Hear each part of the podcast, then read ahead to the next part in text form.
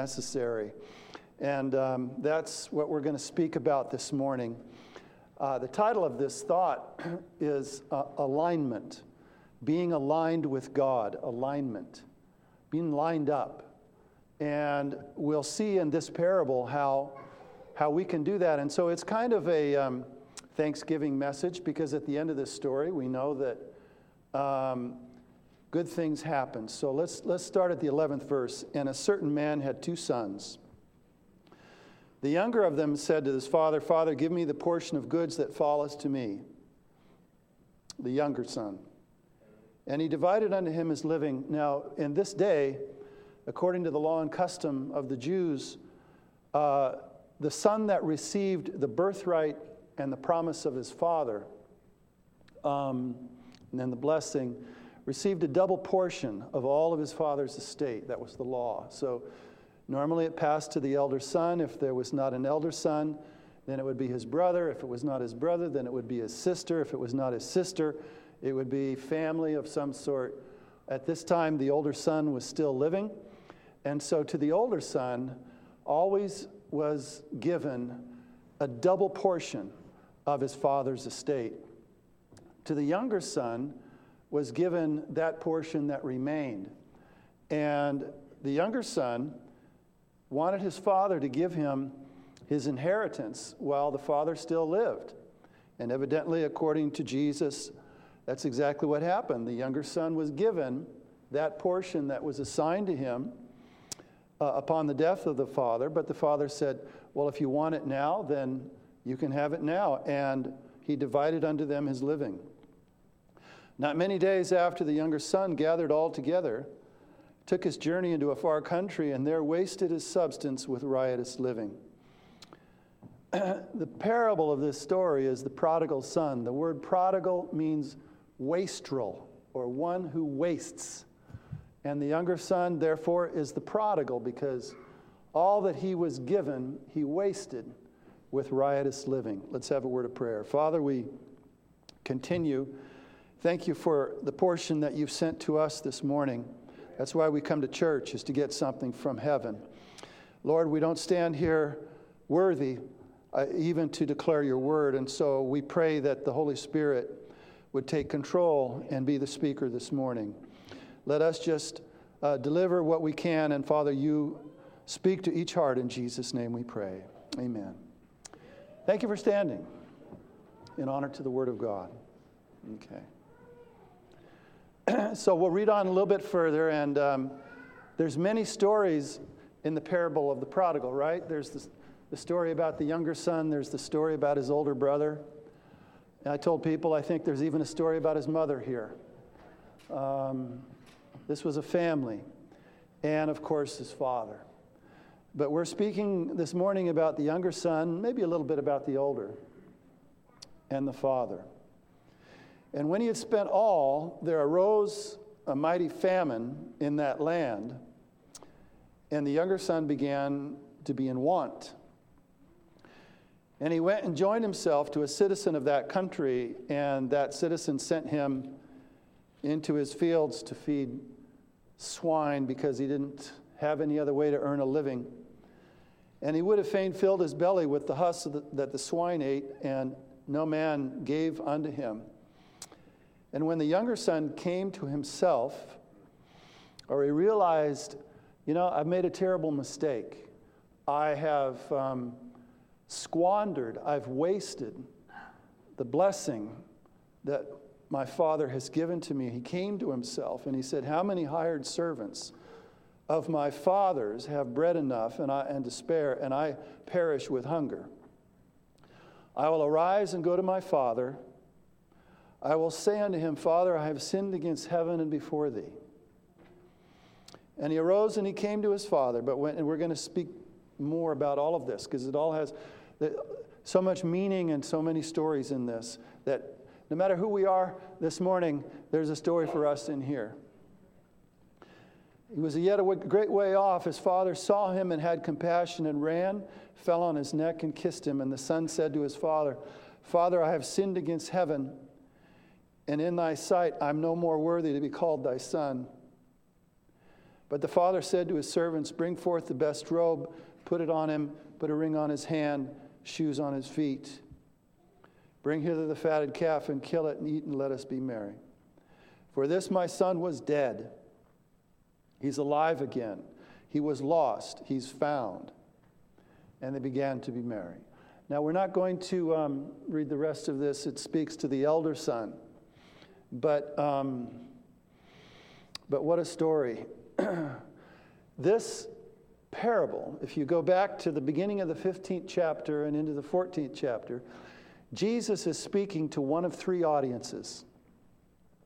He's speaking to the Pharisees, which were religious hypocrites in this, in this audience.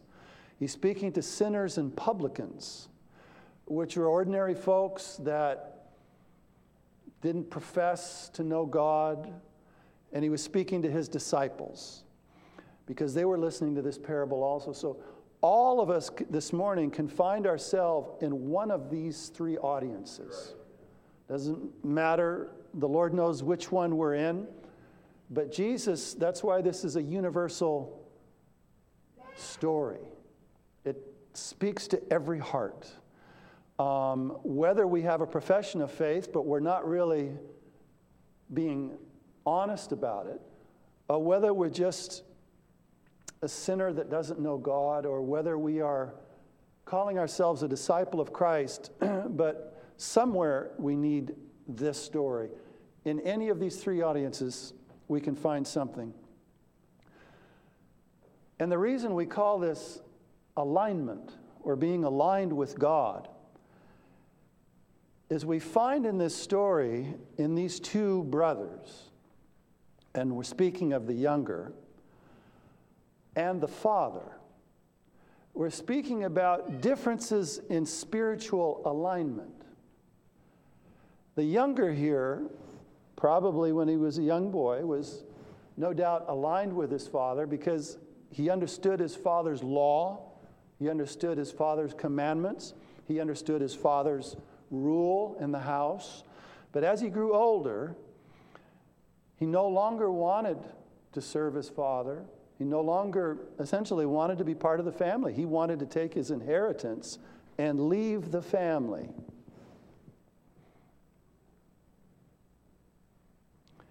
And the moment that he took his inheritance and left the family, he lost his alignment with God. The father continued the same, he didn't change. Um, the elder son also has a story, and you might find the elder son a bit in the message to the Pharisees. But this message that we're reading about to the younger son is more about to the publican and the sinner. And the, and the younger son lost his alignment with God because the father is a type of God and the younger son is the type of, of a sinner. And the younger son lost his alignment with God and he finds himself in this pit, right? And the father, staying at home, he never loses his identity. His identity is constant. And so, this is where we can start to find ourselves at times in our own lives. Are we lined up with God? And that's what we'd like to go away with this morning is each of us will ask ourselves a question. Am I lined up with God in all of my life? And if at moments in my life I find myself not aligned with God, there's a remedy. It doesn't mean that we have to throw away everything that we've held dear and say, you know what, I'm not worthy, or I can't do this, or, um, you know, evidently I don't have the power to live the way they say I should, so I'll just leave. We don't have to do that. That's the way his, this younger son sort of handled things. He, he, he took his father's blessing, he took his inheritance, and he, he squandered it. Now, the younger son could have said to himself in the pit, Evidently, I can't do this. I might as well just end my life. That is an option that he had. But he didn't do it. So none of us, that is, that is not Of course, it's an option for every human. It's an option. It shouldn't be. We have no right to take our life, but it's always an option. That's one of the things that makes serving God so important. It is the remedy for so many things that could destroy us. You said, Brother, you shouldn't say things like that. It's happening to young people, it's happening to older people in the very world that we live in today. People are destroying themselves because they wake up in this pit and they find that they have no hope and they decide there is no other remedy than to end everything. It's happening today. And one of the good news, one of the gospels that is available for every human being today, it does not have to end like that. There is another remedy. And that's the story of the prodigal son. But we want to, we want to look at this prodigal, this parable right now, with this idea in mind that it's talking to us about alignments in life. And how are we lined up? I thought about it. I have a, an automobile which um, gets me from here to there, but right now, uh, something's not lined up quite right. And there's a little shimmy as I go down the road, and I can feel it, and I know I don't think it's the tires because they're relatively new. It's probably the alignment. And there's a little shimmy in it, and I can feel it. And it bothers me. And I'm just, I haven't, I've been too busy with other things to take it to the car place to get, to get it aligned and have it looked at, but I need to do that. And I'll tell you why. Um, if, if, if, if you have an alignment which is off by, by too much, it can actually damage components in your car, right? It can damage steering, it can damage suspension, it can damage other components because that shaking that's going on is not intended to be there. The car isn't, it, the car, somebody told me once, I was calling Intel, this is years ago when computers were brand new, and I was trying to figure out can I overclock my chip? Some of you don't know what that means. Can I make my computer run faster? And the guy at Intel said, Well, no, not your chip we build a certain amount of smoke into it, but not that much. And what he meant was if you, if you tweak that thing more than you're supposed to, it's going to burn up. We, we allow you a certain amount of, of, of that, but you can't override the rest. Otherwise, you'll burn it up. Well, the same is true with the car. It, has, it, it can handle a certain amount of wiggle, but you put too much in it and things are going to get hurt.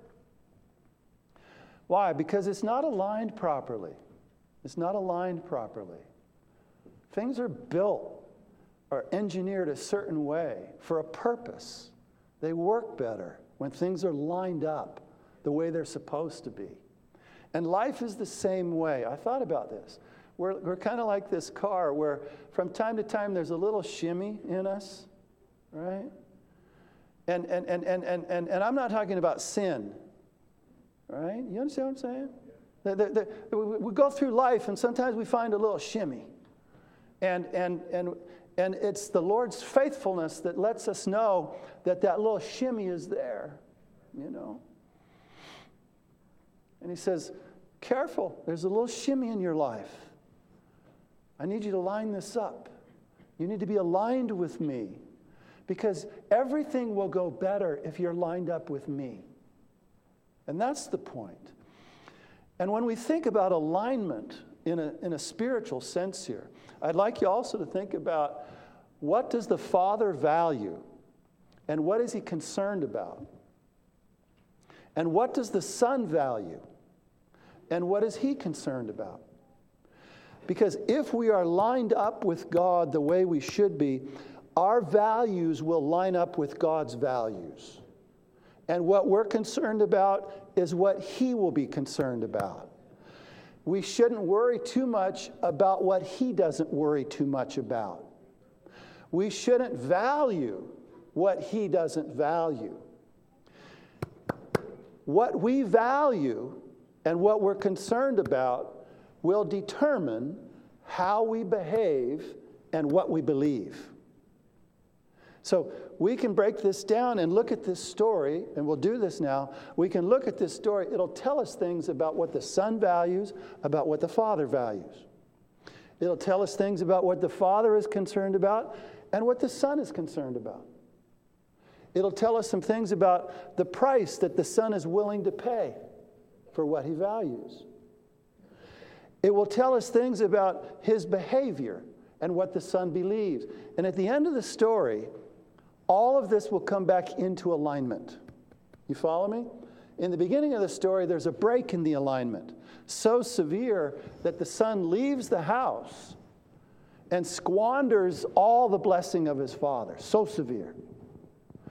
But the, the miracle of the story is it doesn't end that way, does it? The son finds that he's made a mess of things. His tie rod ends have fallen off the car. He can no longer steer it. It's out of control. It's found himself in a pit. He's crashed. He's made a mess of his life. Some people would say this younger son is a train wreck. He's an emotional wreck. He's a spiritual wreck. He's crashed.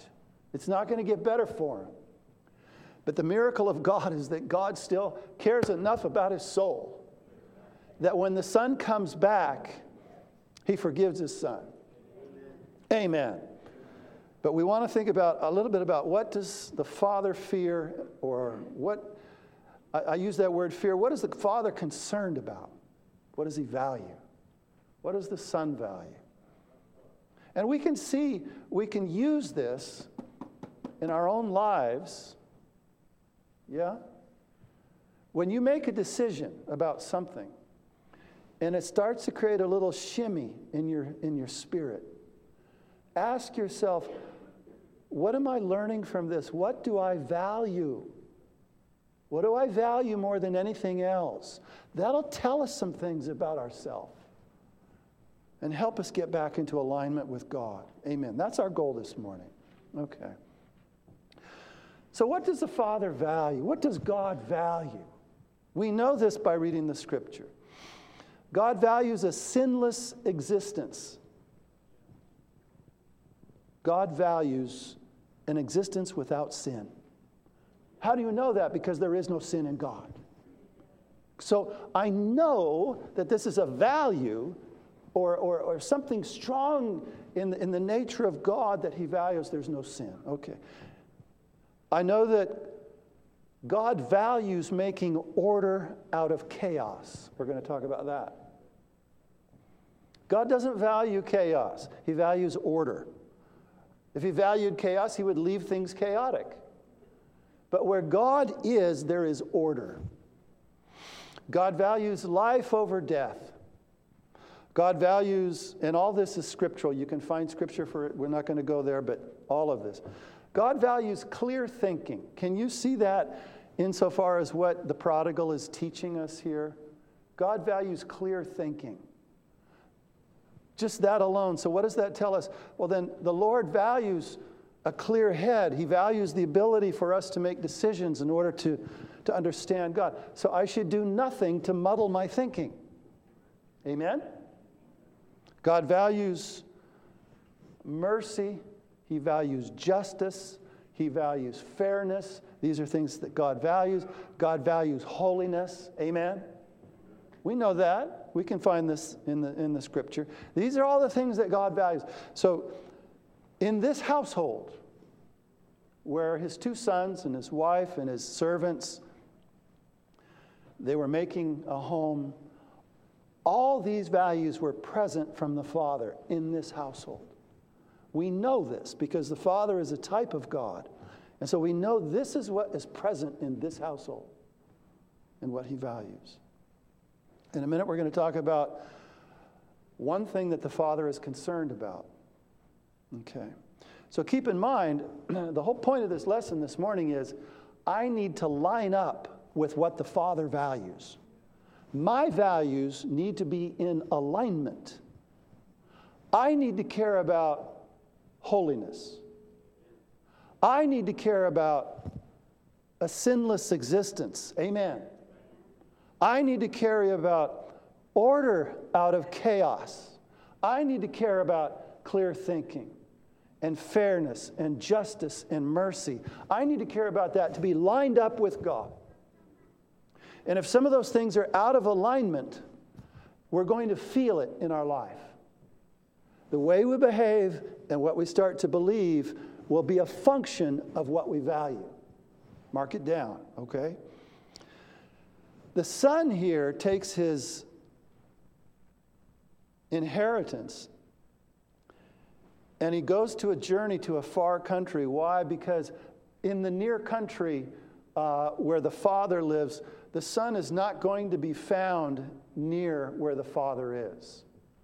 Because what the father stands for, he knows, this son knows when he's doing this, that he's acting in direct disobedience to what the father stands for. There's a bit of shame going on here and a bit of guilt. And so he goes as far away from the Father as he can get. And look, when God is so good to us, if we take our inheritance and we walk out of here, we don't want to be found close to where the Father's house is. And I'm not just speaking about this building, I'm speaking about the, the, the, spiritual place that God is. And that's why God says you, you, you can't predict what will happen to you if you go out into a life of sin after God has been so good to us. He goes far away and he wastes his substance with riotous living. Now, the other thing is,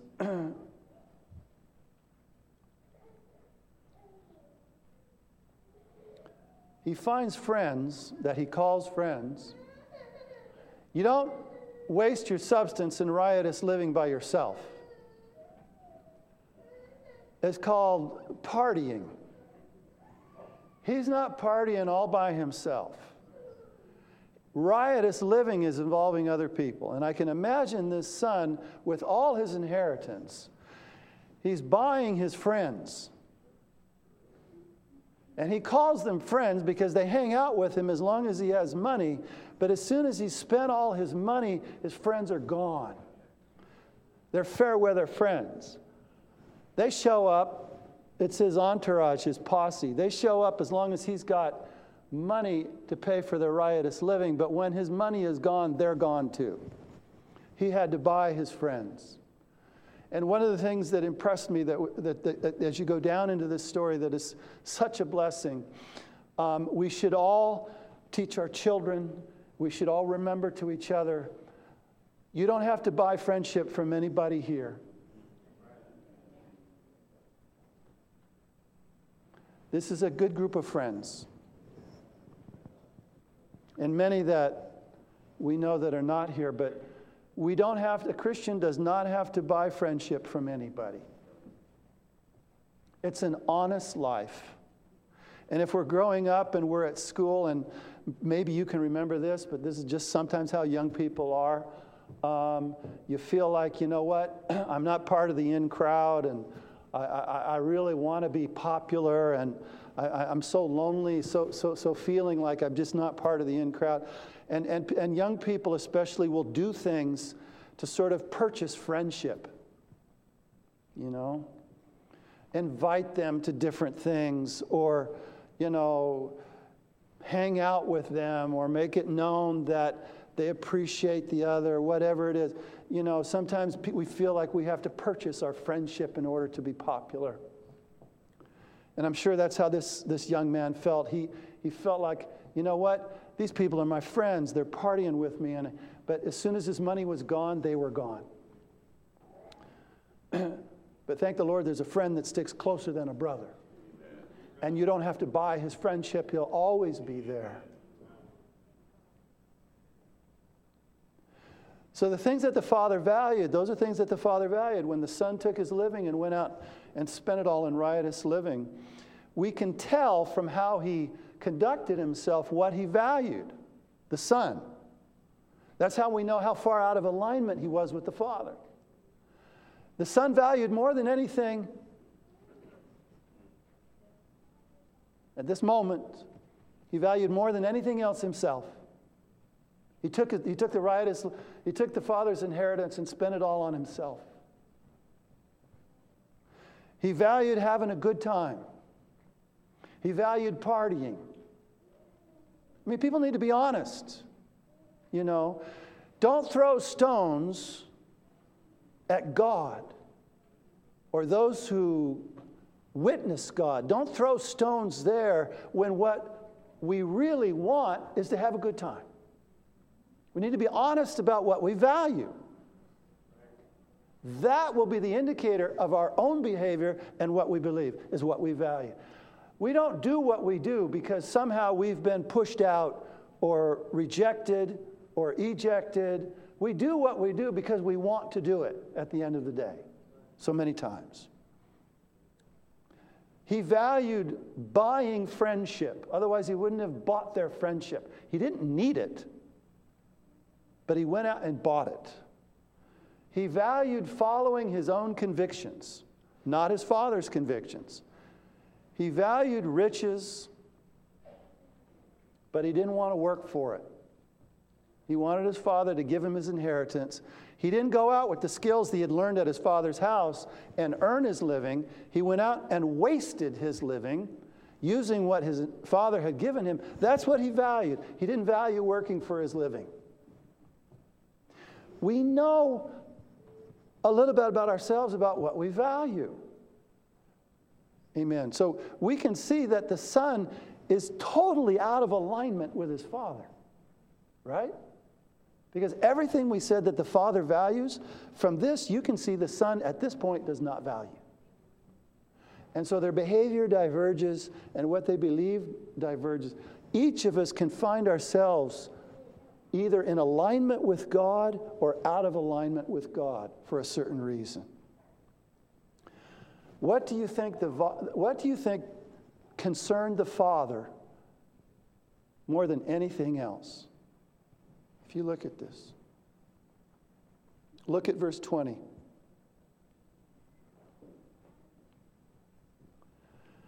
Do you think that this was the first and only time that the father was on his front porch looking for his son to come back? That he just happened to see him one day? Or is it possible that that father was out at times during the day, every day since his son was gone, looking for his son? His father value, his son, beg your pardon, the father's concern more than anything else was the return of his son. Let me ask you this Was the father concerned about the foolishness of the world? Another word for concern is fear.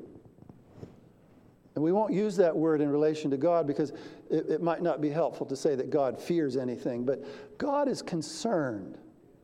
God is concerned about our welfare and our well being and whether or not we're lined up with Him. But if you start asking yourselves about what else does God fear, sort of concern kind of like thing, we, we start asking ourselves things that we fear, does God fear? Or things that people say we should fear does God fear? That's a good question. The foolishness of the world, the vanity of the world. God doesn't fear the vanity of the world. Why? Because He is omnipotent, He is omniscient, He is omnipresent. God has power over everything. He created all that is. God doesn't fear this stuff. God doesn't fear the vanity of the world. He doesn't fear uh, the foolishness of the world. He doesn't like it. He doesn't agree with it. He wishes that we wouldn't partake of it, but He's not afraid of it. Think of it. God is not afraid of the vanity. So, you know what? As a Christian, I can tell myself, I don't want the vanity of the world. But follow me now.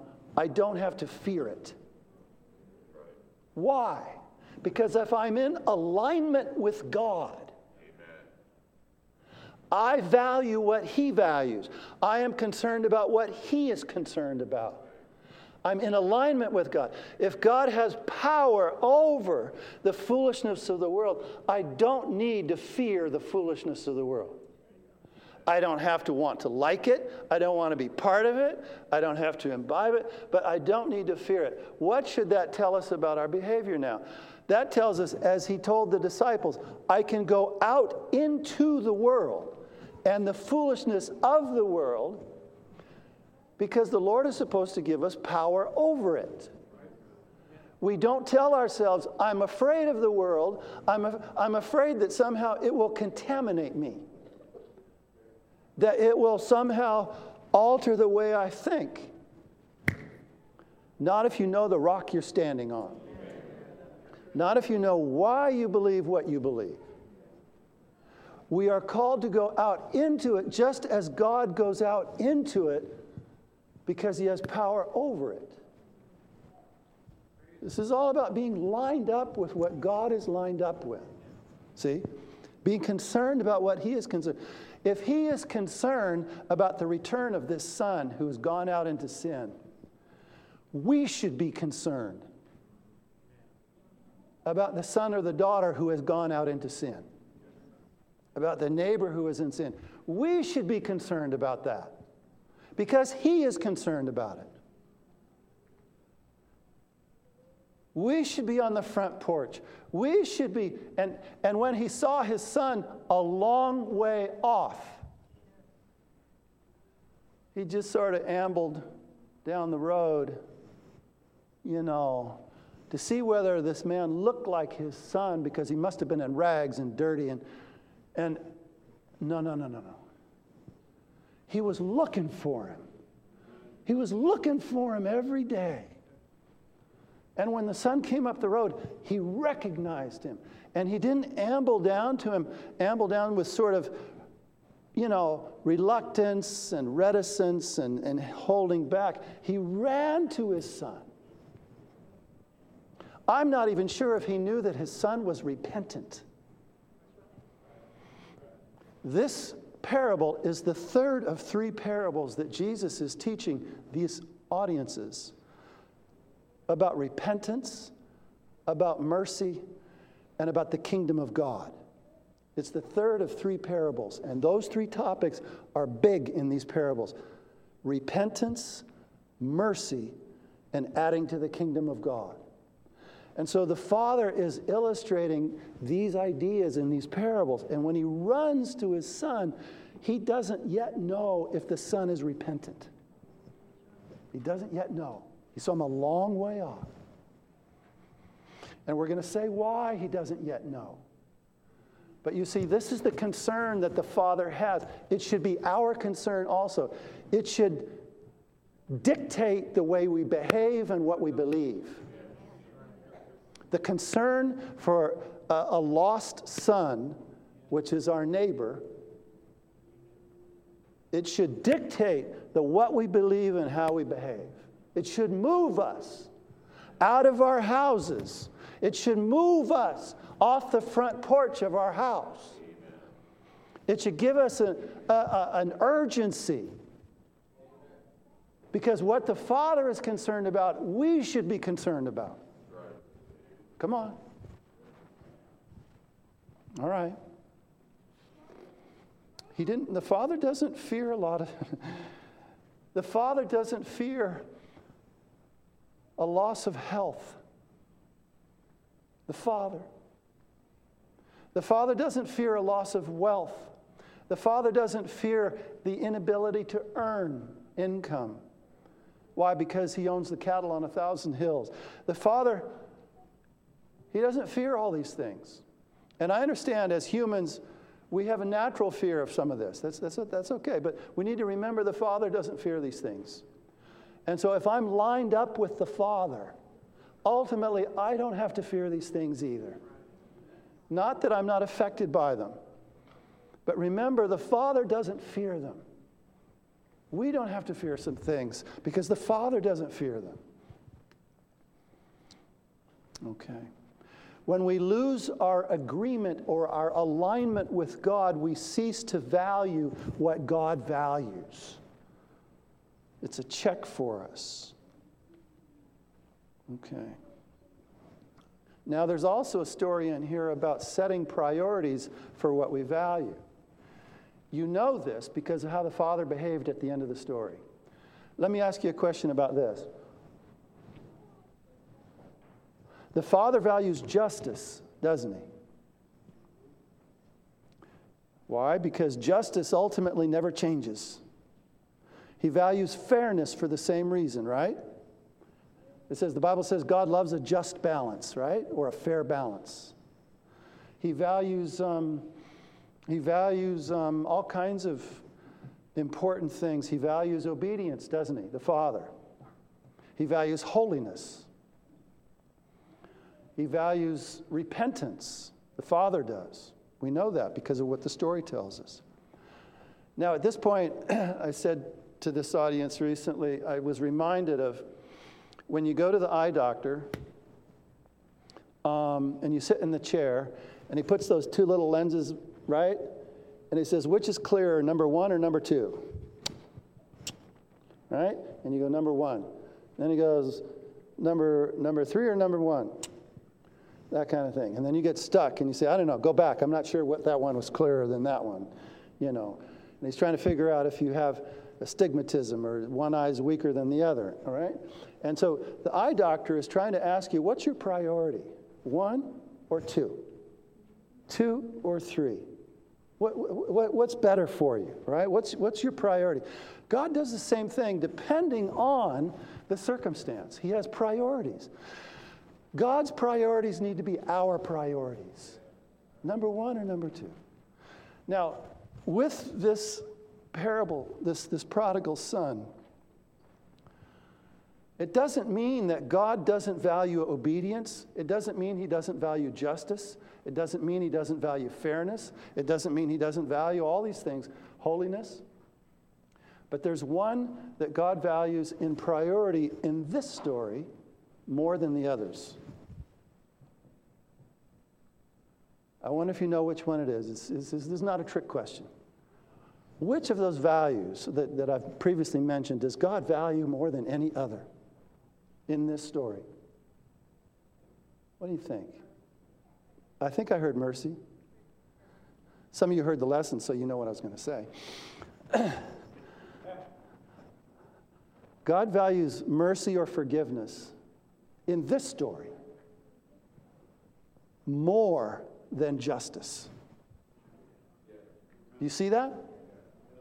Why? Because if he valued justice in this story, I'm going to explain to you there are other stories where he doesn't.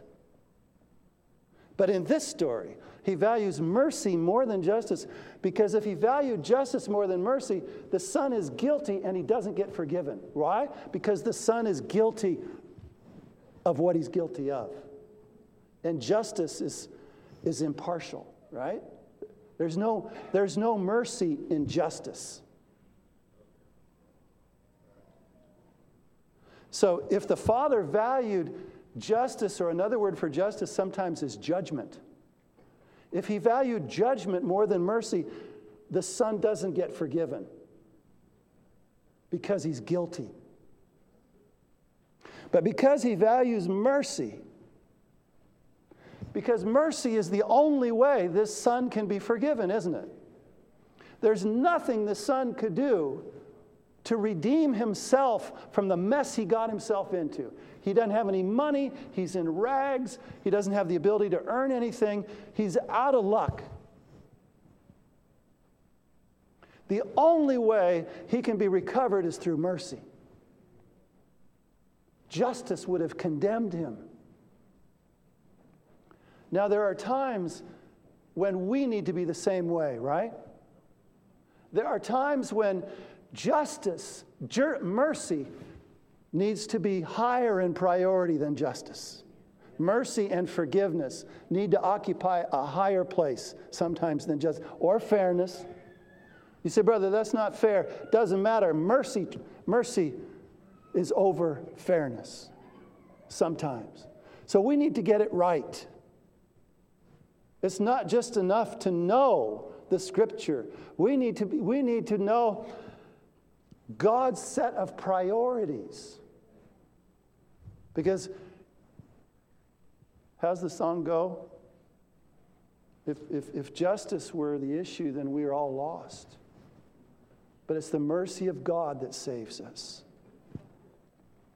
Now, there's another time when mercy will not save us, and that's at the final judgment. Mercy has already been extended. Mercy can only be involved when there's an opportunity to overturn justice. And at the final judgment, there will be no opportunity to overturn justice. Justice will reign supreme in that final judgment. There will be no mercy. Mercy has already been extended, mercy has already operated. We're living in the day of mercy. Somebody said, Brother, isn't it true that at times justice or fairness or, or those things, they need, they need to take priority? And now we come to this. Let me show you this. The father runs down the road because he sees his son. And he doesn't know yet the motive of his son, right?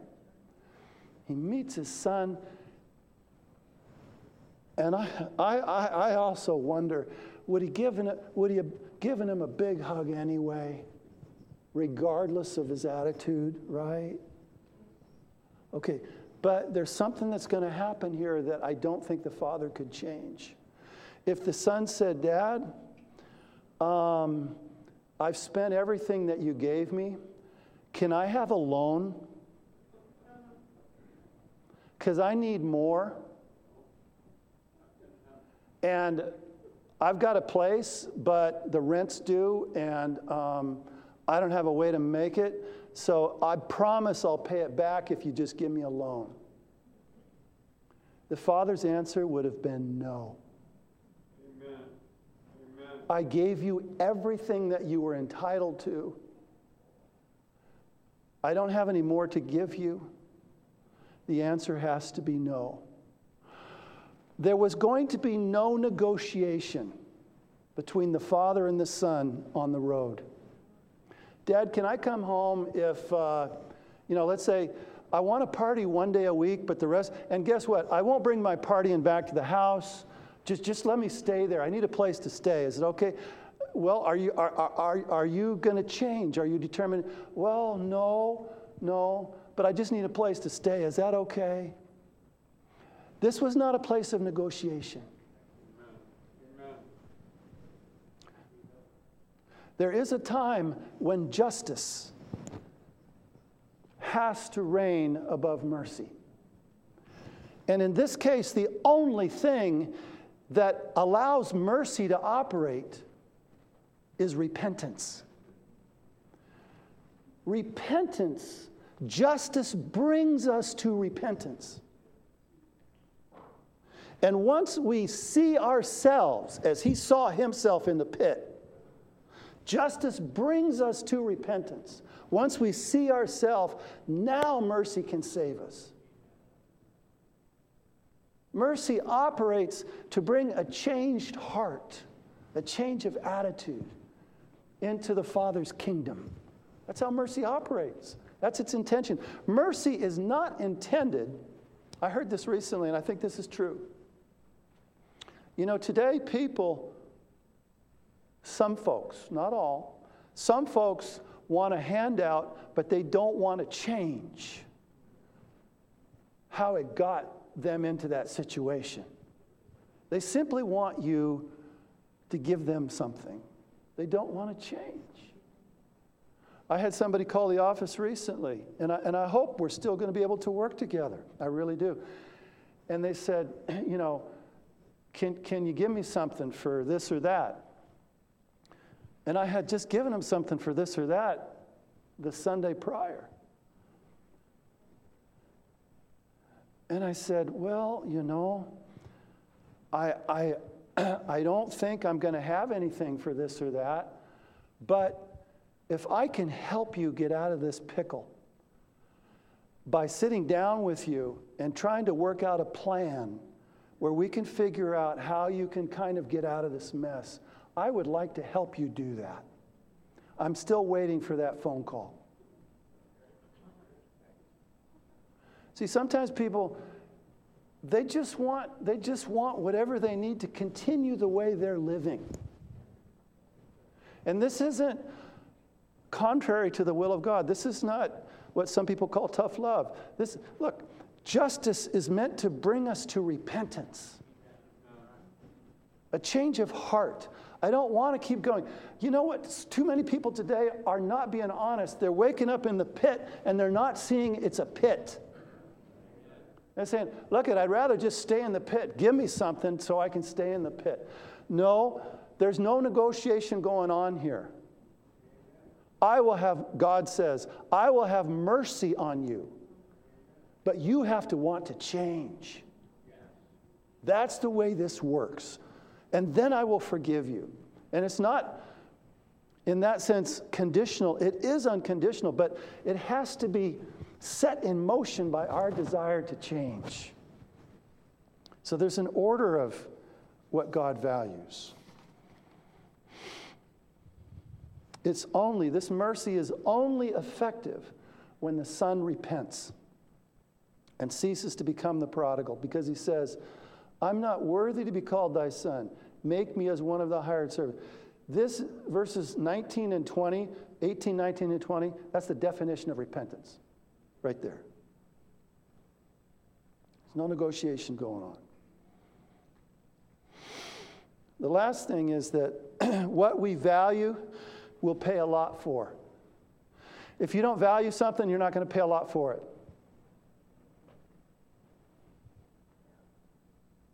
Don't you have things at home that you didn't pay a lot for?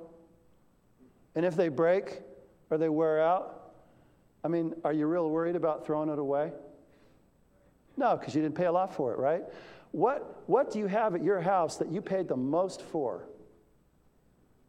Think about it. It might be in your driveway, or you might be living in it, whatever. You value that. You highly value it because you paid a lot for it.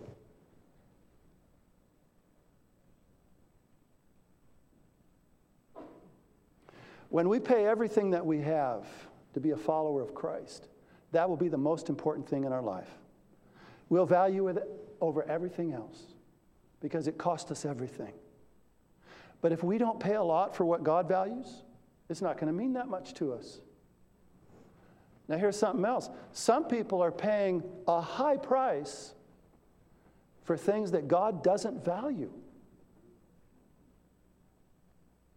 I know situations where uh, leaders of churches are paying a high price for things that they value, teaching.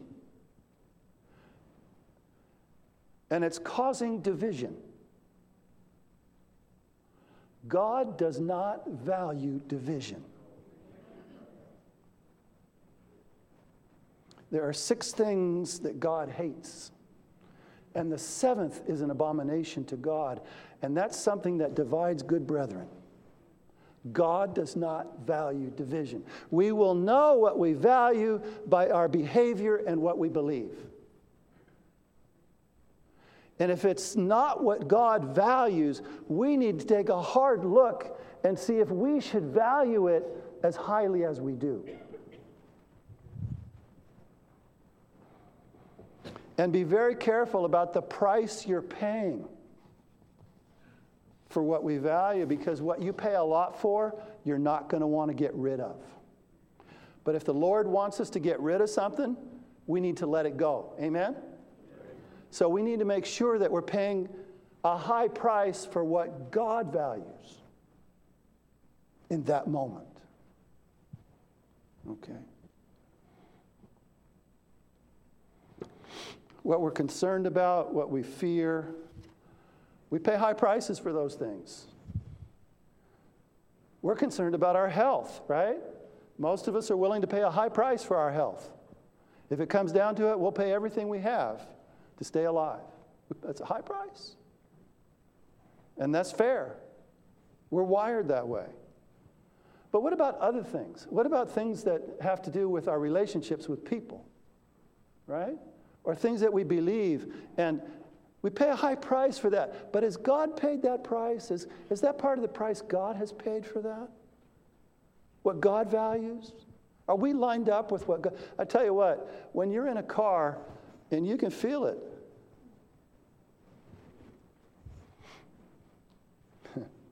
I don't know about you, I've had vehicles where, you know, the wheel is bent or whatever, and the car's going like this.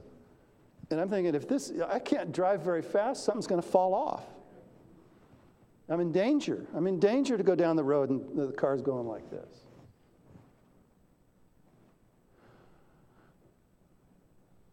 I think I drove 120 miles one time to straighten a bent wheel. I had to go to a place that only this shop in another town could straighten the wheel. I mean, I wasn't going to drive that car anymore with the wheel going like this. and they fixed it a little bit, and I still didn't like it. So in the end, I got rid of the wheel, and I paid a lot of money for another wheel that wasn't bent. And I felt better about that. Everything was lined up. I was going down the road the way I'm supposed to go down the road.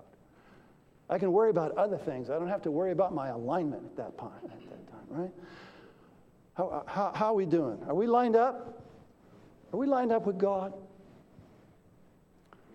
If we're not aligned with what God values, the next step is to repent. And He'll have mercy. Amen.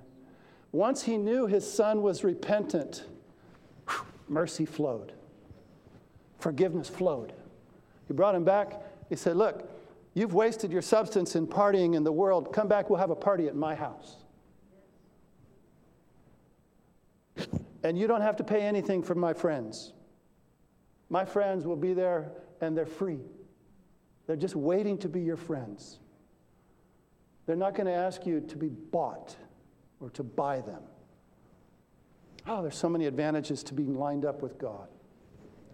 Thank you for your help this morning. Lord, help us. Oh, hey, look. Sometimes the preacher goes through the week and he feels a little shimmy. And he has to do business with God and figure out, am I lined up with you, Lord? And, and the beautiful thing is,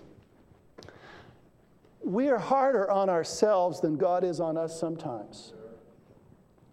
And we feel condemned and we say, Why did I do that? And, and, and, and how awful was that? And the whole time, God is standing there in the road yeah, yeah. And he, he, he just wants to know are you repentant? And then he receives us and forgives us and brings us back into the kingdom or, or, or places us in our place in the kingdom. Let's stand. Let the Lord have his way.